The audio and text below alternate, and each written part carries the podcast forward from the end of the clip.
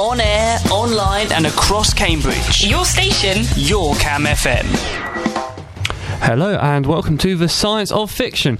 It's your host Andrew Holding, joined by Will. Hi there, and today also by Steve Frenk. Hello. Hello. So we're going to be talking all about biotechnology. Yeah, biotechnology, gene therapy, and so on, which is uh, Steve's area of knowledge. So he's going to cure us all our ills during the show. So, w- what do you do by day, Steve? Sorry? What do you do by day? Um, so I'm a, a PhD student, and uh, I'm working on a process called meiosis, which is where cells undergo two rounds of cell division to produce cells which have uh, half as much DNA as normal cells. And so this is how eggs and sperm are made.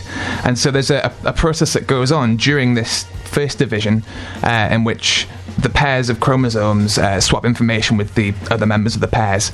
And this is a really important process, uh, has um, various medical implications and also um, is the method by which uh, variation is propagated through generations. Okay, so you're, so you're looking at the, the point when the the chromosomes split in two or whatever, and uh, trying to understand like how it goes right, how it goes wrong, Exactly. and how you can manipulate it. I guess. Uh, yes, and hopefully how we can um, figure out uh, therapies for various genetic disorders that um, can arise from when this goes wrong. Cool. What, what, what do you study this with? Um, Oh, well, we use um, yeast as a, a model because uh, yeast are actually remarkably similar to humans, and Huh.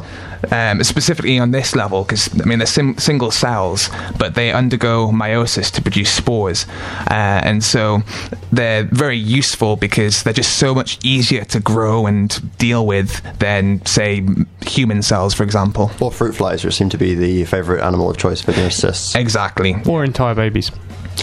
Yeah, with a a lot, a lot less ethical, ethical, ethical concerns than entire babies, of course. Because I mean, if they're not that similar to us, that you go into a pub and you say, "Hey, hi yeast, how you doing?" Um, you actually probably drink quite a bit of yeast. In the, yeah, I guess in the course of you know, You, might, you don't want too much, otherwise it makes you a bit ill. Yeah. so you, I guess you try and avoid that. Yeah. It's good for you, though. Yeah, Yeah. Eh, well, it's how they make a marmite. which Yeah. which is delicious. Or you hate it. Absolutely. Where do you, It's nutritious, though, either way. where, where do you fall on that continuum? Um, yeah, I, I like it. It has to be mixed with something, though. It's pretty extreme on its own. Yeah, in soup. Uh, I haven't had it in soup, actually. That sounds great. I'm, I'm, I'm told it's, re- it's really good for you know just like re- basically replacing h- part of the stock with just marmite. Well, that's what it was invented for. Fair enough. It was a wartime solution to not having stock. Wow. You see how useful this subject is, eh? there is something I, that I've learned today already, and we and we barely even started. Yep. So, um, should we crack on with the musical element of the show? Absolutely, let's do it. Okay. What's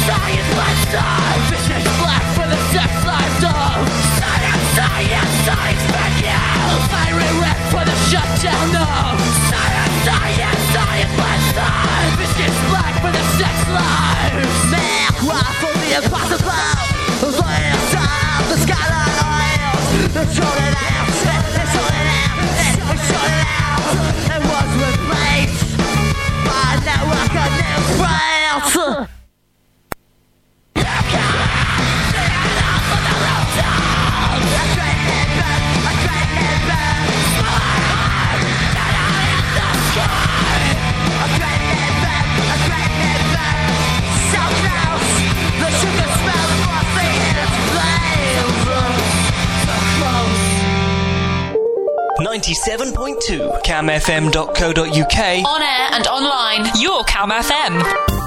Hello and welcome back. That was. Someone else tell me. That was Face of the Embryo by the Blood, Blood Brothers. See, when, when we let the guests pick the music, I have no idea what it is some days. Okay, so if you want to let us know, if you want to pass in comments, if you want to tell us we're wrong, just contact us at studio at camfm.co.uk or fill in a little form on the online player and click send. Uh, we do have a mobile phone number somewhere that costs 10p, but no one stuck it up on the wall for me to read. So um, if you're Um, out there, station manager, could you do that? Do you even know how to how to get the messages out of that phone Oh, number? oh, the new text message comes straight into our email. Whoa. Though I don't know why you do it because you can do it free through the web form or through email. And quite a lot of people these days have smartphones. That's true. I, I've, I've heard that smartphones are popular in some parts of the world. They're not that smart though. Hmm. It, dep- it, it depends, right? Has a smartphone ever done peer review? It's only a matter of time. Sir- Siri will be reviewing your papers, you know, next year sometime. Okay.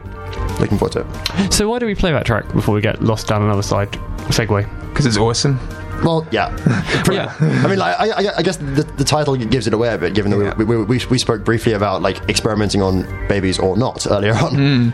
There are some great experiments, you know, babies, which are totally, um, totally ethical. There- There's you. Did you know that your bones are trans- transmissive to um, infrared light?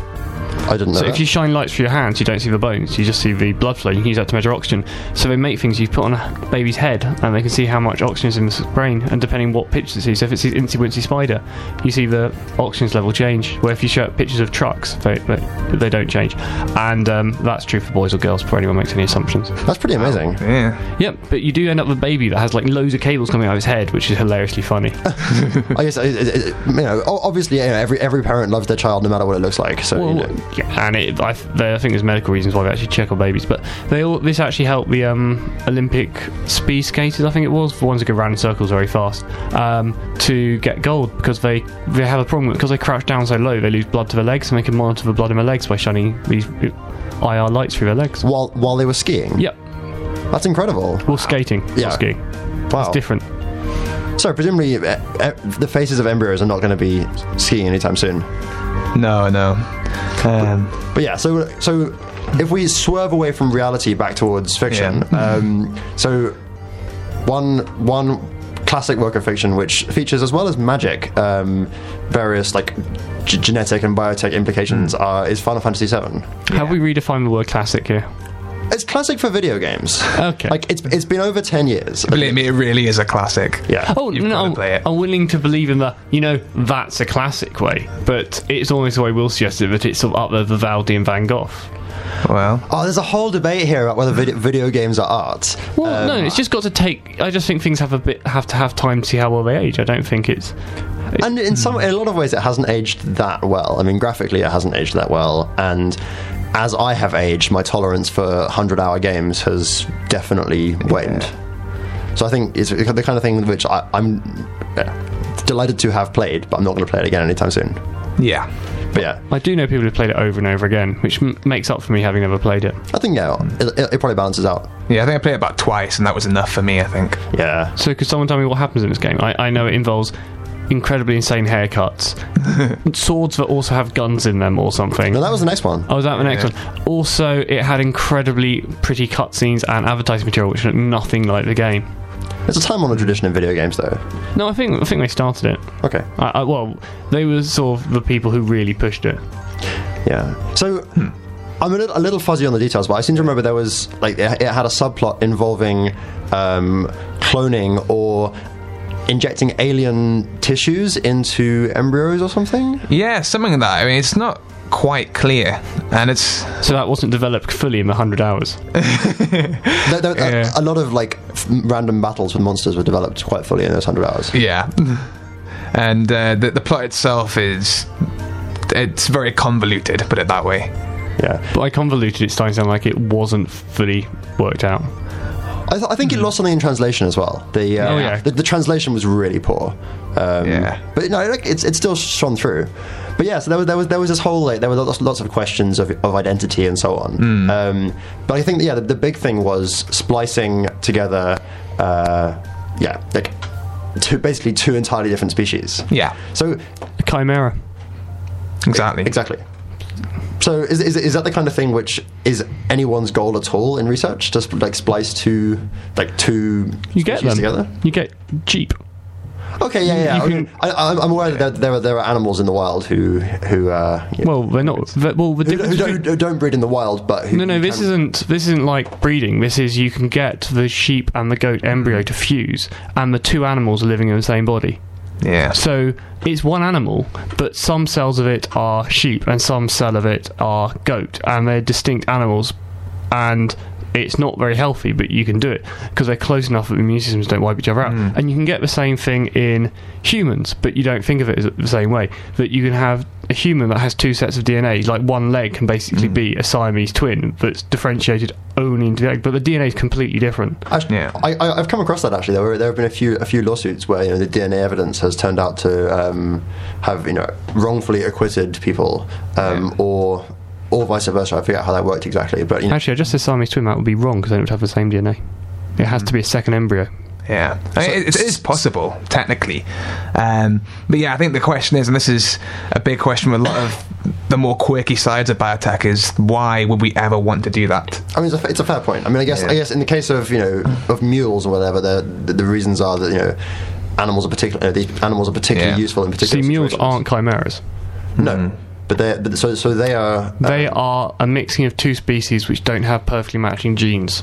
Uh, so things go a bit wrong. As in, number of chromosomes are different. So, So how- mu- mules can't uh, interbreed, right? They, I mean, can, They can badly. Really Yeah, bad. You, there's words for every generation of mule, and they go down so and you can breed. You get female mules and male mules, and you, they, they give them different names. Whether the boy or the girl mother was a donkey or a uh, Mm. horse. And farmers have a lot of wo- names and words for things that really uh, you don't need to know. Mm. animals that don't don't don't really need to exist. Well, there's only there's only one that's any good, and it, you have to breathe them right way around, and that's a mule, which is absolutely awesome for being, you know, really tough and a bit nicer than a donkey. Hmm. Uh, and don't have, generally have crosses on their back. Hmm. Yeah. So, so, so yeah, I guess that kind of, kind of answers the question that there's that, that, that there, Yeah. there's occasionally there's a reason why, hmm. why one would want to do this, but Yeah, I mean, I guess in general, I mean, people, as you've said, there is a and there's a reason why we have mules because they they serve a purpose as yeah being nicer than a donkey, but more useful to us. And I guess if you take a more say genetic approach or molecular genetic approach to making hybrids then you can bypass a lot of the negative side effects that you'd get from actually breeding them. Mm-hmm. Well, if you doing, we're sort of getting onto the idea of transgenic pig hearts, Mm-hmm. where you end up with by combining human and pig material, you get a pig that can grow a heart that can be transplanted into a human without an immuno response. Yeah, but that's that's a bit different because that's actually harvesting specific organs rather Oh, than yeah. trying to get a specific individual. Oh yeah, but that's um, kind of more useful. Uh, yeah, exactly. Not so good for the pig. No. You know, William Shatner wouldn't have pig heart valves because he's he's vegan, so he had to have plastic mm. ones. well, that's a So there you go, Captain Kirk. Plastic heart valves, not not big ones. But they probably last longer as well. Um, I can't remember which way around. it. I think no, I think the um, pig ones are better. Okay. Um, Well, here's hoping that's never some, never some, never a decision I have to make. well, heart valves have a problem that they um, I can't remember what disease it is, but one of them triggers the immune system to destroy them because it looks like one of the flu viruses for cells surface markers. Uh, Yeah. It's not very common. It's a mistake of the body, but it's a of mistakes that happen. It's a common one. Yeah. Fair enough. Okay, well, I think we should crack on with the next track, which um, I don't know how many of our listeners were at Helen Arney and Friends last night. I had a great time. I know Will was there. I had a great time as well. And um, yeah, this song was played by one of the acts, and uh, I just knew it had to come on the show today. So I just fade up the CD player and we'll go.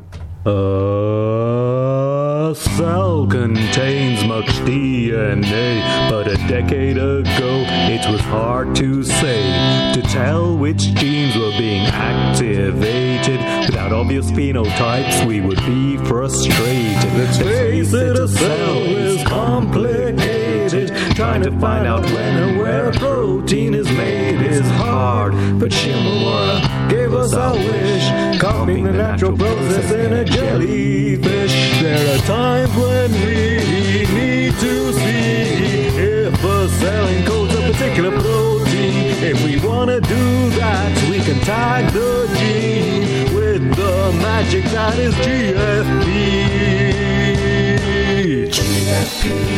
Green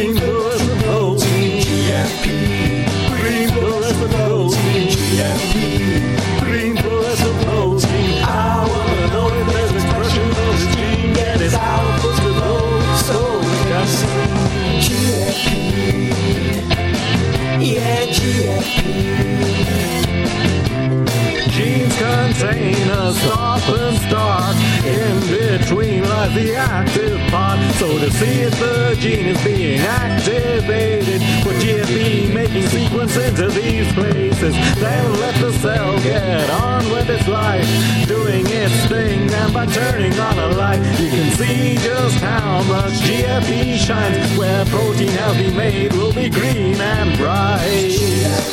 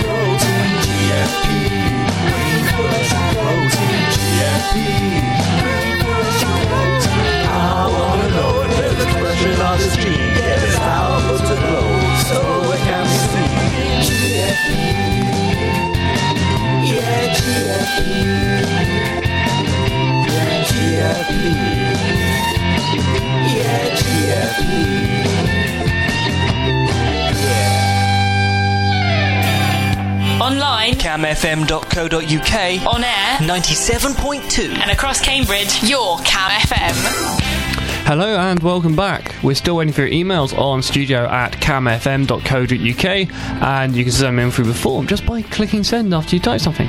That last song was GFP by Professor Carmadillo, who um, was brilliant last night. He was. He, he was. Um, he was performing solo last night. Just just him and an instrument which I think was called a charango or something. It's a. Um, it's similar similar to a ukulele. The tuning is it's it's got five pairs of strings uh, tuned mostly to mostly in sympathy and one I think in octaves, um, but four of them match the four of a ukulele. But his name comes from the fact that the instrument, uh, which he picked up while volunteering in South America or something, uh, is traditionally made out of the body of an armadillo. So it has a very, it has quite a distinctive shape. So that's hen- hence the name Professor Carmadillo.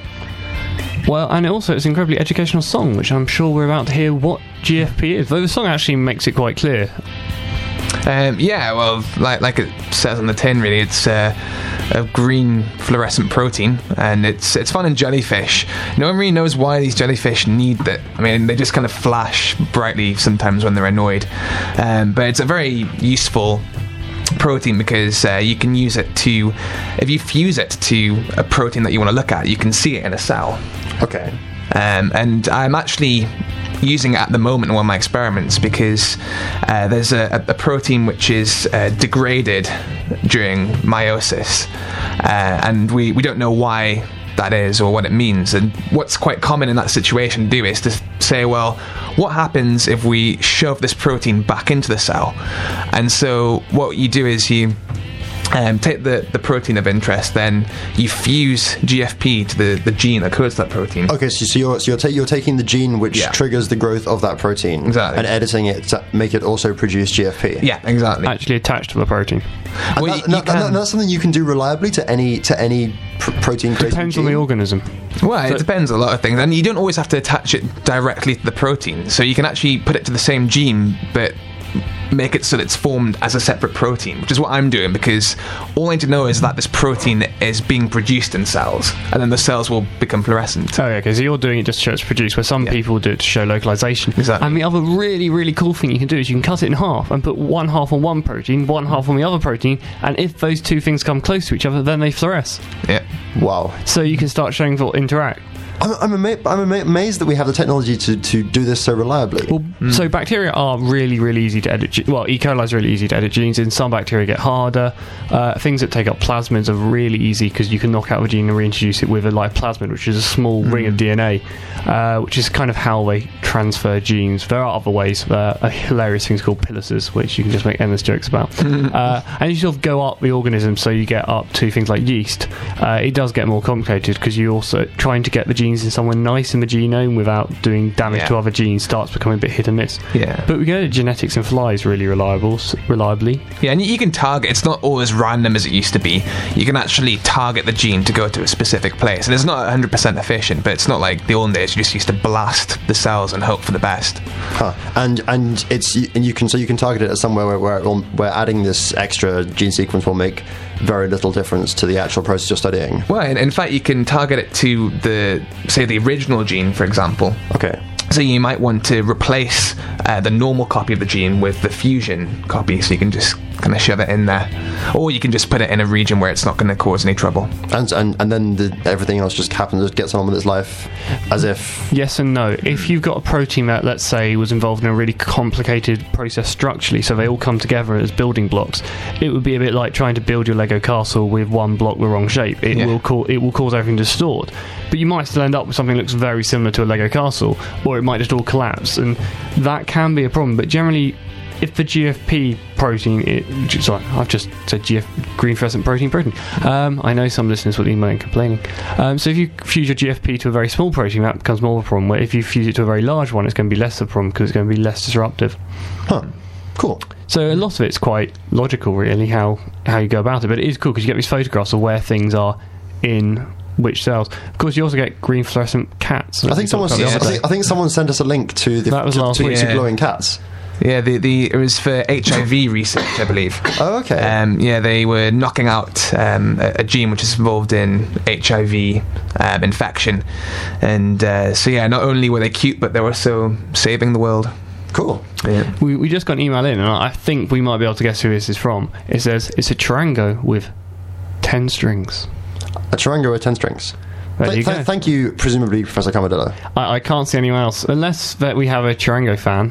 Uh, we don't. We, to be honest, we did have a listener from Mexico the other day, wasn't it? Yeah, yeah. Yeah. Uh, so yeah, just send in if you're in a country other than the UK, or even send in if you're in the UK. It's always great to hear. Studio at camfm.co.uk or through the live thing. Um, and with that, we will go off to some musical place. I think.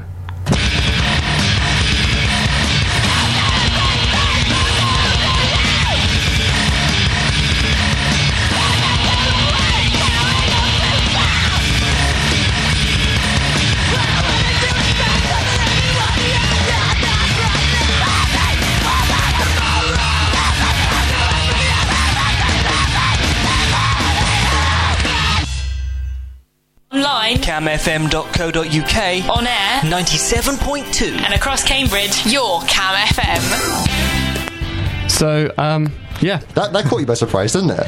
Yeah. It was a- a- Andy's sta- startled expression as the track finished about 30 seconds after it had started. I I was checking the timer. I just um, yeah, it was questionable if that was music. I, I didn't lie. I think I think it's music. I, to be honest, these days I think most things are music. If a woman randomly giving birth in an art gallery is art.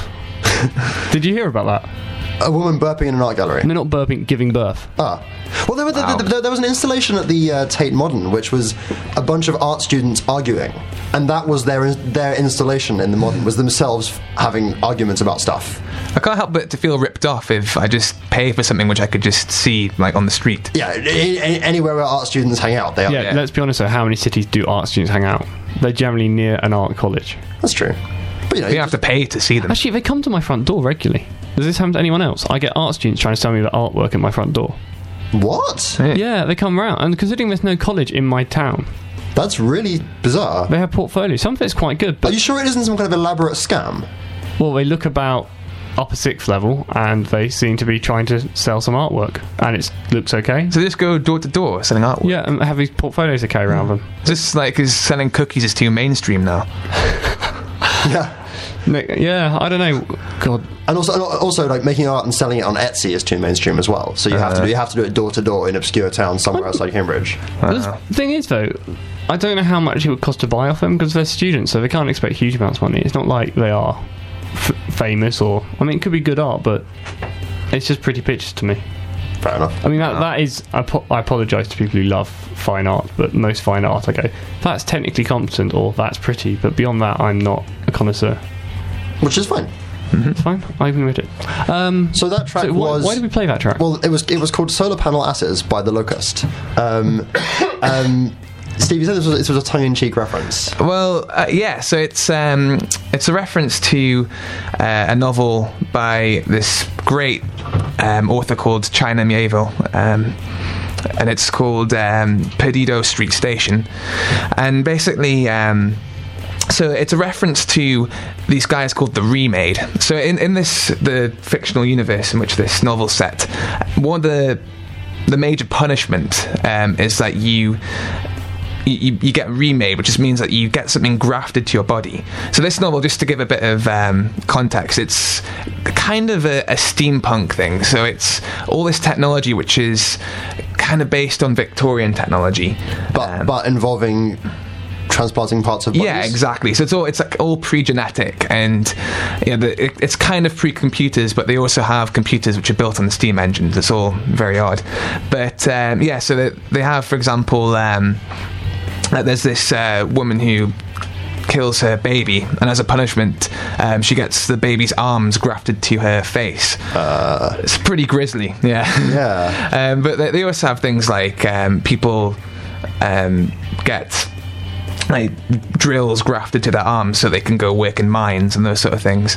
And so this, when I when I saw this on my iTunes playlist, um, solar panel asses, it just made me think um, how ridiculous it would be if you had a solar panel um, grafted to your ass. Is it the, the, the place most likely never to get sunlight? What- why, exactly. why do you want to graft it to a donkey? A good point. Well, made, but I, of course, a donkey would have lots of exposure to the light. I mean, am I, am I not understanding something here? I think I think, I think you're, un- you're understanding perfectly. I think. Okay, good, good. Excellent.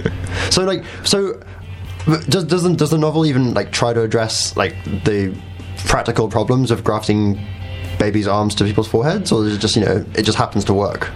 Uh, yeah, it's just it's one of those things where there's something goes on behind doors. Okay, and then you know out comes a person, and it's never really explained. Exactly. Okay, It just sounds completely sick to me. Ch- China Mieville's an interesting author because he, he seems to, well, he, he I've, he's said that he intends to write one book in every genre, um, but this means that every book he's written is in a different genre, as far as I can tell.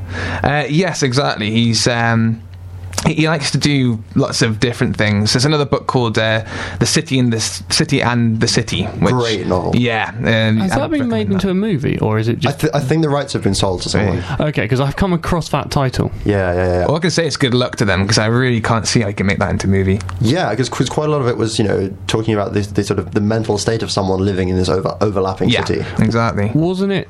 So, if I remember correctly, you.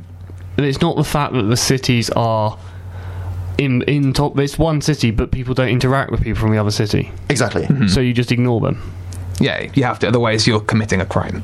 Yeah, it's not just that you do ignore them; you you, you must ignore them, and Yeah. people people and individuals have it, it's so reflexive to them that they don't think that it's strange that they're doing this. Well, I, I've got a space. I might. That that isn't quite so grisly, is it?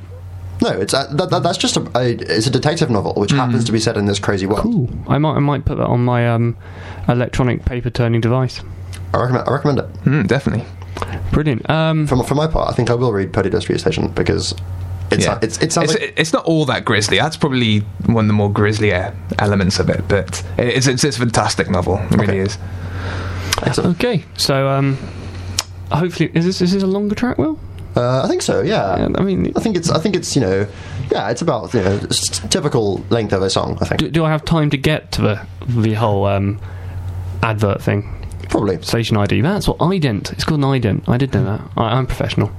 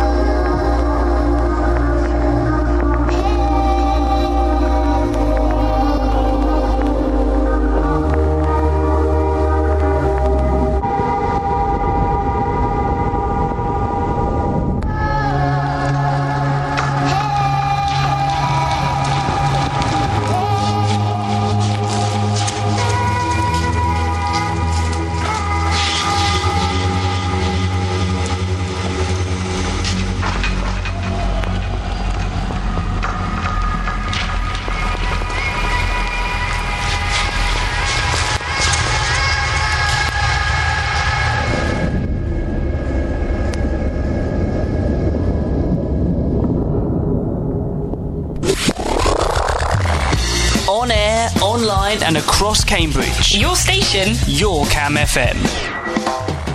Hello and welcome back to the Science of Fiction, and that was Endorphin by Burial. And uh, we're having a debate whether it's dubstep or not.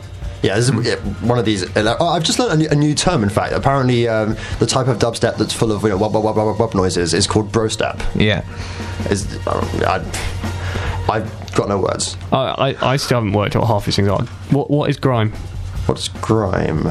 I'm, I think I think I'm the Green. wrong person to ask. Grime. I, I don't think I'm really Grime. Grimes' target. Uh, it's. Have you ever come across Frisky and Mannish? No. a friend of mine is absolutely You obsessed. should, you with should go. They were in Cambridge a while ago. Uh, I'm trying to get in touch to do a uh, set for me. I'm trying to pay them some money to turn up. Um, but they're um, they are awesome, and they have a complete set about where a very posh woman can't get grime right and calls it grime. Is this, from, this is from the, from the same kind of. Grim or grimy, or you know, it's something hilarious. And uh, yeah, so they just show how you can make any song better by making it grimier. I see. Is it the same way they do um, uh, Pete Andre's uh, Mysterious Girl in the format of uh, Florence and the Machine? There I go, got there in the end. Well, Brain slow. But as you can imagine, that's quite a contrast. Yeah, and I guess I, I guess they ha- they haven't tried performing Florence and the Machine in the style of Burial, for example, because I don't think Burial would make a very good live set. Does he do? Does, does he do live sets? Oh no, he, he likes to keep himself to himself. Yeah. If, if we just slowed it down, as in Florence and the Machine, surely it would start sounding like Burial. Just put a few sort of wob wobs over it. I know he's not wob wob, but. Add, add some ejected bullet casings and Yeah. you know lighter, lighter flicks. And But yeah, no, I've got, I've got a Frisky and Mannish CD, so I can bring it in and we can see if we can fit something on it. The trouble is, quite a lot of it's sort of half sketch, half music, so I'll have to maybe do some editing. pare it down a bit. Yep. Righty ho. So um, that linked into Brave New World, apparently, which is great because we have spoken about Brave New World so many times on the show with no one ever having read it. Yeah, it's, it's always you know. Well, this you know, th- you know, some research revealed that this is related to Brave New World, and none of us have read it, and we know nothing about it. So tell us everything. Yeah, just uh, I'll just spoil it for you then. no, not really. Um, ah, it's yeah. Um, so it's a bit of a, a classic, of course. Um, it's I mean the the basic premise of it is that. And so this was made in the 20s, so you, you have to remember that it's before the whole genetics, genetic engineering thing was happening. Um, but it's, it's set sometime in the future when humans are essentially mass produced, uh, and so it, humans are, are made in vitro, okay. um, and they, so you have these different castes, and the, the way they get humans from a specific caste is by um, injecting different what are called blood surrogates, which are just like mixtures of chemicals. And so there's a certain mixture which um, makes what are called alpha pluses, which are the highest humans. So they're the intellectuals, and then it all goes down to you know alpha minus, beta, beta minus, whatever, to epsilon, who are and so ep- epsilons are sort of they're, they're known as semi morons because they're they're not quite human almost. So, so, so th- is this something which replaces their blood forever, or is it just? Like, is Yeah, well, it, it's basically it's just the this is when they're in the embryo stage. Okay. and so, So this is very much like bees and royal jelly.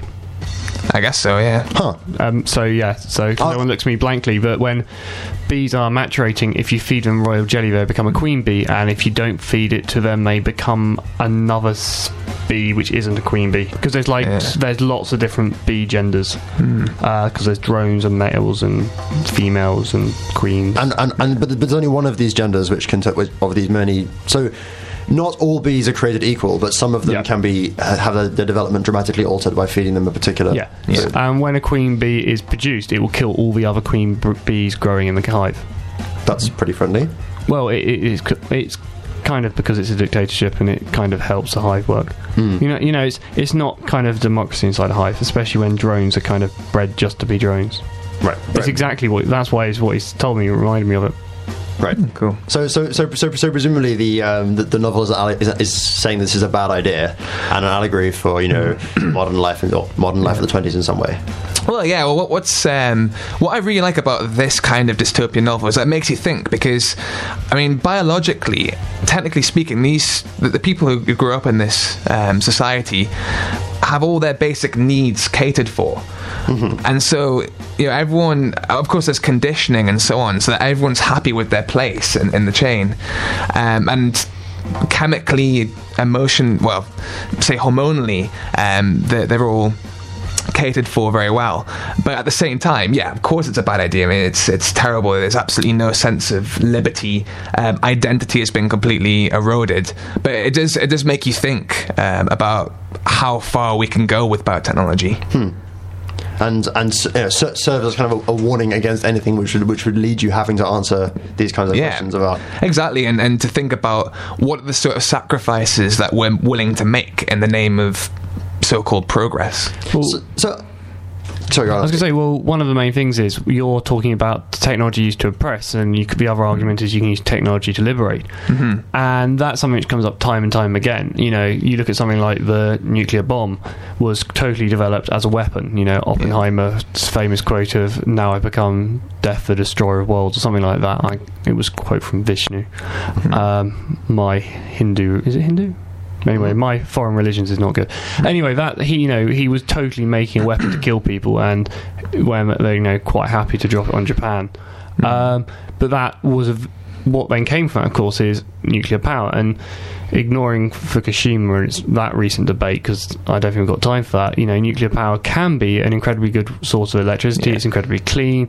It's incredibly cheap, and of course, it stops global warming. And it, it is how you use it. And of course, even nuclear power is how you use it because if you put the nuclear waste on top of your neighbouring country, you're not so cool. Yeah, I think uh, the, the general sentiment is that you, you don't want to become completely paranoid about any new technology.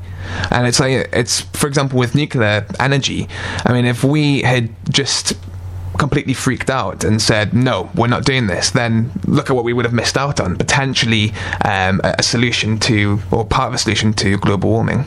And and, and presumably um, missing out on the ability to have scaled our pa- power supplies so far as to support the modern like electronic Exactly, lifestyle. because currently there's obviously as I said another debate that I guess is beyond um, the, the scope of this show, but it seems to me that really there's not much of an alternative Right. as it stands. Yeah, and I think this is for the population of at least this country. They've got to make a decision: do they want power, or do they want to take the risks that come along with radioactivity, or Yeah. do they want to make sacrifices of having windmills in their back garden? Because hmm. you know there are renewable sources that.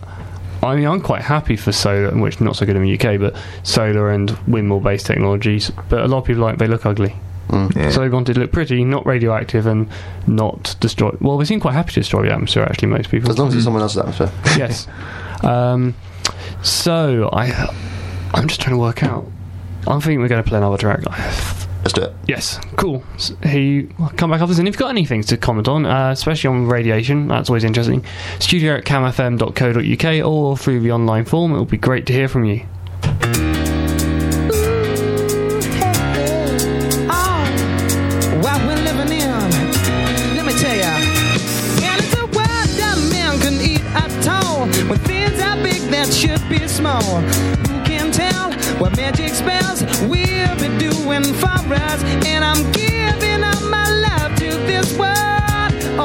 To be told. I can see, I can breathe, no, be. And nothing's gonna change the way we live. Cause we can always take but never give. And now the things are changing for the worse. See, it's a crazy world we're living in. And I just can't see that half of us immersed in sin is all we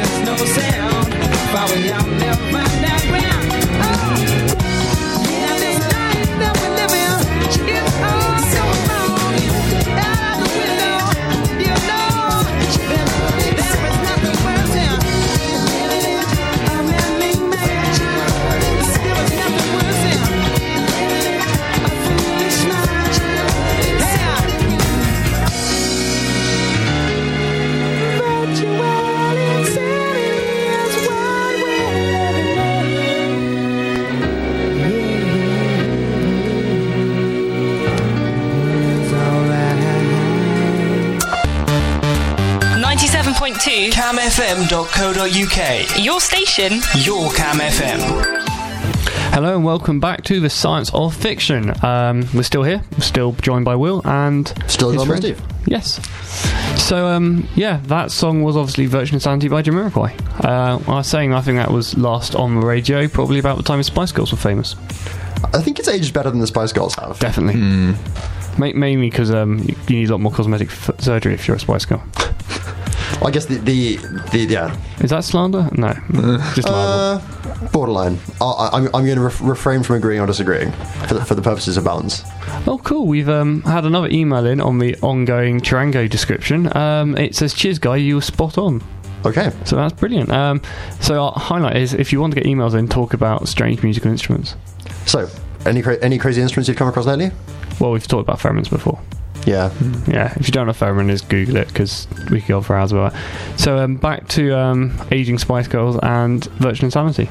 Well, yeah, I don't know. So there's there's this kind of lingering mis- mistrust of um, like biotech in general. I guess because pe- people are scared of. Um, of you know, people tinkering with their with, with their DNA and People so on. are scared of what they don't understand, actually. So if you go back to, I think it's the 70s, it might be the 80s, one of the biggest things people were scared of was microwaves. Yeah, And now we're in like most people's houses, and there are some people who are still scared of them, um, quite rightly, because you know if you stick your head in one and turn it on, it will hurt. You know, I wouldn't advise you doing that with a standard oven either. there are lots of things which I don't recommend putting your head in and turning on. Yeah. But um, yeah, it, it's really interesting what people are scared of. And then, of course, during um, the Cold War, nuclear war was a massive fear, and radiation was a big fear. And it's actually I, when we did our show all the way back. In fact, I think it was our first ever show on comic books.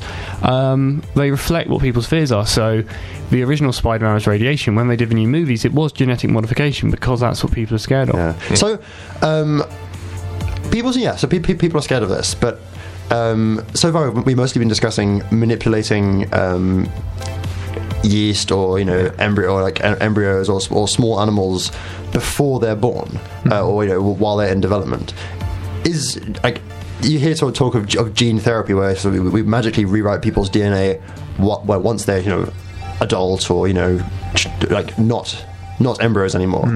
How how feasible is that really? Is that is, I mean uh, is that the kind of area which people want to go down? And how, how useful can it really be?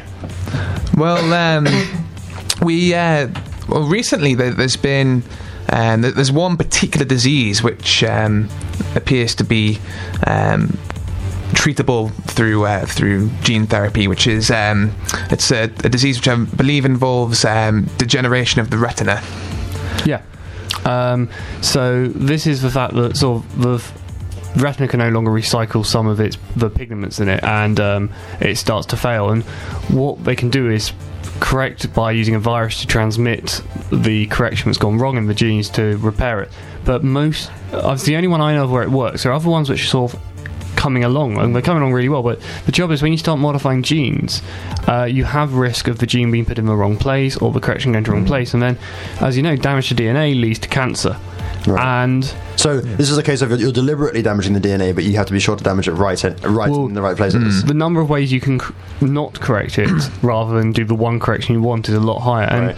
it's it's a real problem because also what you want to do. So, like with the, I think, and I have no evidence, or I haven't read enough about the subject because it's gene therapy isn't my thing. But I think the reason the eyes work quite well is because it's a very localized target. Where we talk about something like cystic fibrosis, which conceptually is so easy to fix because it's one gene in the protein mutates from being an amino acid to say stop.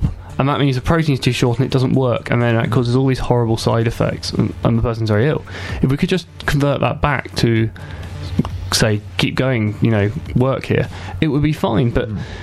on trying to get those genes in, you have to sort of splatter the whole body. So in theory, you just need to get to the lungs, but it's very hard just to target the lungs, and mm. that then causes all these side effects. And the other ones they've been giving to people with like massive immune system problems, where the people are inevitably going to die anyway. You know, it's tragic. It's normally small kids, and then they just take the risk to try and get these genes into fit these viruses into fixed genes. So, so, so I guess when you're modifying, you know, yeast in a petri dish or whatever, you don't you tend to use pretty different techniques to what you would use to spread changes throughout. the Well, I mean, the, the, the great thing with um, one of the main great things with yeast is that it's just so high throughput because you can um, you can just deal with millions of cells at a time, um, and on, on just like a little plate, and you can't do that very easily with even tissue culture cells, and especially if you're dealing with a patient, you can't really take Well, that sort of the other thing is your is the difference between millions of cells that come from one single Mm-hmm. production cell, so they all carry the genes through. Where if you make a mutation, it carries it to your stock,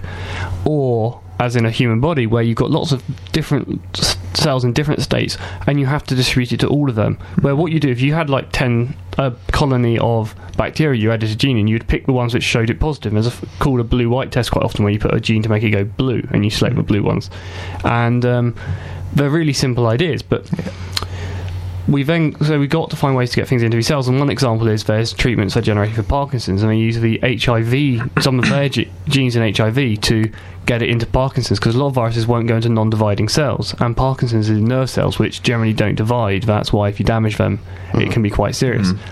Uh, but what they do is they wrap it up in adenovirus, which is the common cold, to try and make sure it can't mutate. And they've done a lot of work on trying to make sure it can't mutate, but they still have this problem. They have to deliver it to enough cells in the in the nervous system without causing too many mutations in other cells, and it, it's a real balance. And you also don't want that virus to get out. So most of these viruses are unable to replicate inside the mm-hmm. human body because that would be terrible to have something to Yeah. it could become a disease. Yeah. And also, yeah, the, the, the cancer issue is a, a very big deal because all it takes is just one of these millions of viruses to infect a cell and then um, disrupt, say, a tumor suppressor protein, which regulates um, the cell division cycle.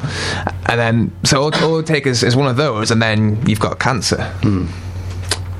Well, this, this is a lot more complicated than Final Fantasy VII made it out to be, where they just you know injected Jenova cells into someone and then they just dra- magically spread through their body or something. But well, given that magic exists in Final Fantasy, yeah, it's a- it's a fair kind of helps things a bit. But, but we could go into the whole Arthur C. Clarke thing that magic's just technology people don't understand. I think, that, I not- think that they're pretty clear in Final Fantasy that there there really is magic as a oh, like uh, glowing rocks. Yeah, like the Earth has some kind of like magical stream flowing through it, and blah blah blah. and they have amazing hair gel in Final Fantasy. That must be magic. That is Yeah. magic. I've seen those hairstyles. There's no way you could go for an entire gun sword magic fight against giant You know, Beasts. ki- killer robot beasts. Yeah, uh, and your hair not to get messed up. it's not even it doesn't even doesn't even move. It's incredible. It's amazing. Um, yeah, so we have a choice here, and I'm going to leave it to our guests. Actually, we could probably play one more track, and then we'd have to fade out to the end of the show, and that will be the last I hear of us. Or we can um, talk till the end of the show. We've got five minutes. What do you reckon, Steve? Well, I'll, I'll let you decide. Maybe, maybe we should play half, half of this next track, and then Half is next track. So which track? This is track four. This is track two. Track two. That would be the wrong track. We just played track four. Right. Um, Back- okay. back in a moment. Back in a moment.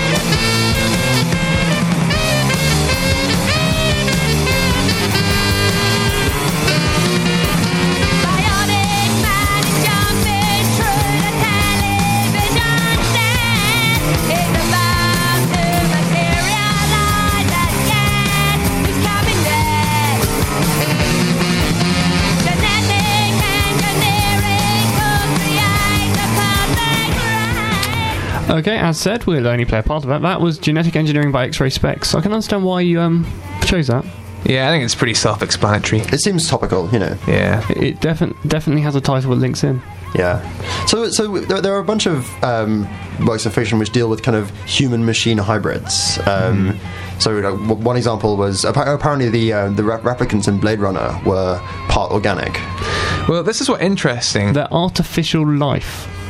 And they hmm. seem very much organic, but they have serial numbers on them. Yeah, it, it's a bit confusing because as I just found out in the book, they're completely. Yeah, I'm pretty sure in the book they're completely robot. Yeah. Like, well, they're androids, I think. But that just means human-like robots, really. Right. So is, is this a kind of thing which is viable? I guess you'd have to you'd have to kind of grow bits of person or like mm. bits bits of tissue and then kind of graft it onto. You've got to ask why are you doing it? Yeah, I guess we're, we're coming straight, straight back to why, why would you crossbreed Yeah. two species, except this time cr- like having part organic, parts. Mm. You know. So if you augment a human being very much as uh, we talked a few weeks ago with the sort of Deus Ex idea that you convert a limb into a mechanical limb because it's far more powerful, it makes you run faster, or you give yourself night vision, that you can see a reason for. But going the other way and purposefully making a robot then adding human stuff to it, you're going, well, what benefit does the human material give you? Because actually, most human stuff is actually we don't really understand it that well. It's very hard to repair. That's why people get sick, and uh, you either go all human or you don't. I, I can't see a. And also, I mean, the whole point about these replicants from Blade Runner is that uh, they have no emotions, right? Yep. And so you might as well just make a robot. Yes. Uh, Yeah, I mean, one one of the one of the lines that's been used a few times is you know the, the human brain is you know much better than any AI we could ever come up with. Yeah, I guess you have uh, creativity and. Um, But then you might as well use a human. Yeah, exactly. And also Well, these. this, this is something which Asimov talked about briefly. Like he has in, in one of his robot short stories, he has. Um, one of the robots is, is broken and has creativity, and this is Hmm. the, the, one of the first times he touches upon the fact that this is a, a downside of like mechanical life is that it's, it is predictable, Hmm. and whereas I guess like Uh, cell division is predictable in aggregate, but maybe not in the small. yeah. See, I one thing I will say is where replicants do as a concept be very useful is if we get much better with biotech, developing an organism which has advantages over another organism, you might find that biology is much better because it's self, where it self repairs. Hmm. So you can see yourself designing a human with much better eyesight or something like that. That would be from a gradual inc- incremental repair of another thing. Anyway, I've just noticed we've only got 20 seconds left, so um, thank you two for coming on here. It's been a great show, and um, I am. Um, well, do we know what we're doing next week? Uh, I don't think we do. Um, but this is this is going to be another week of mystery, but hopefully we'll have um, a guest talking about the environment in a few weeks' time. Okay, well, thank you for listening.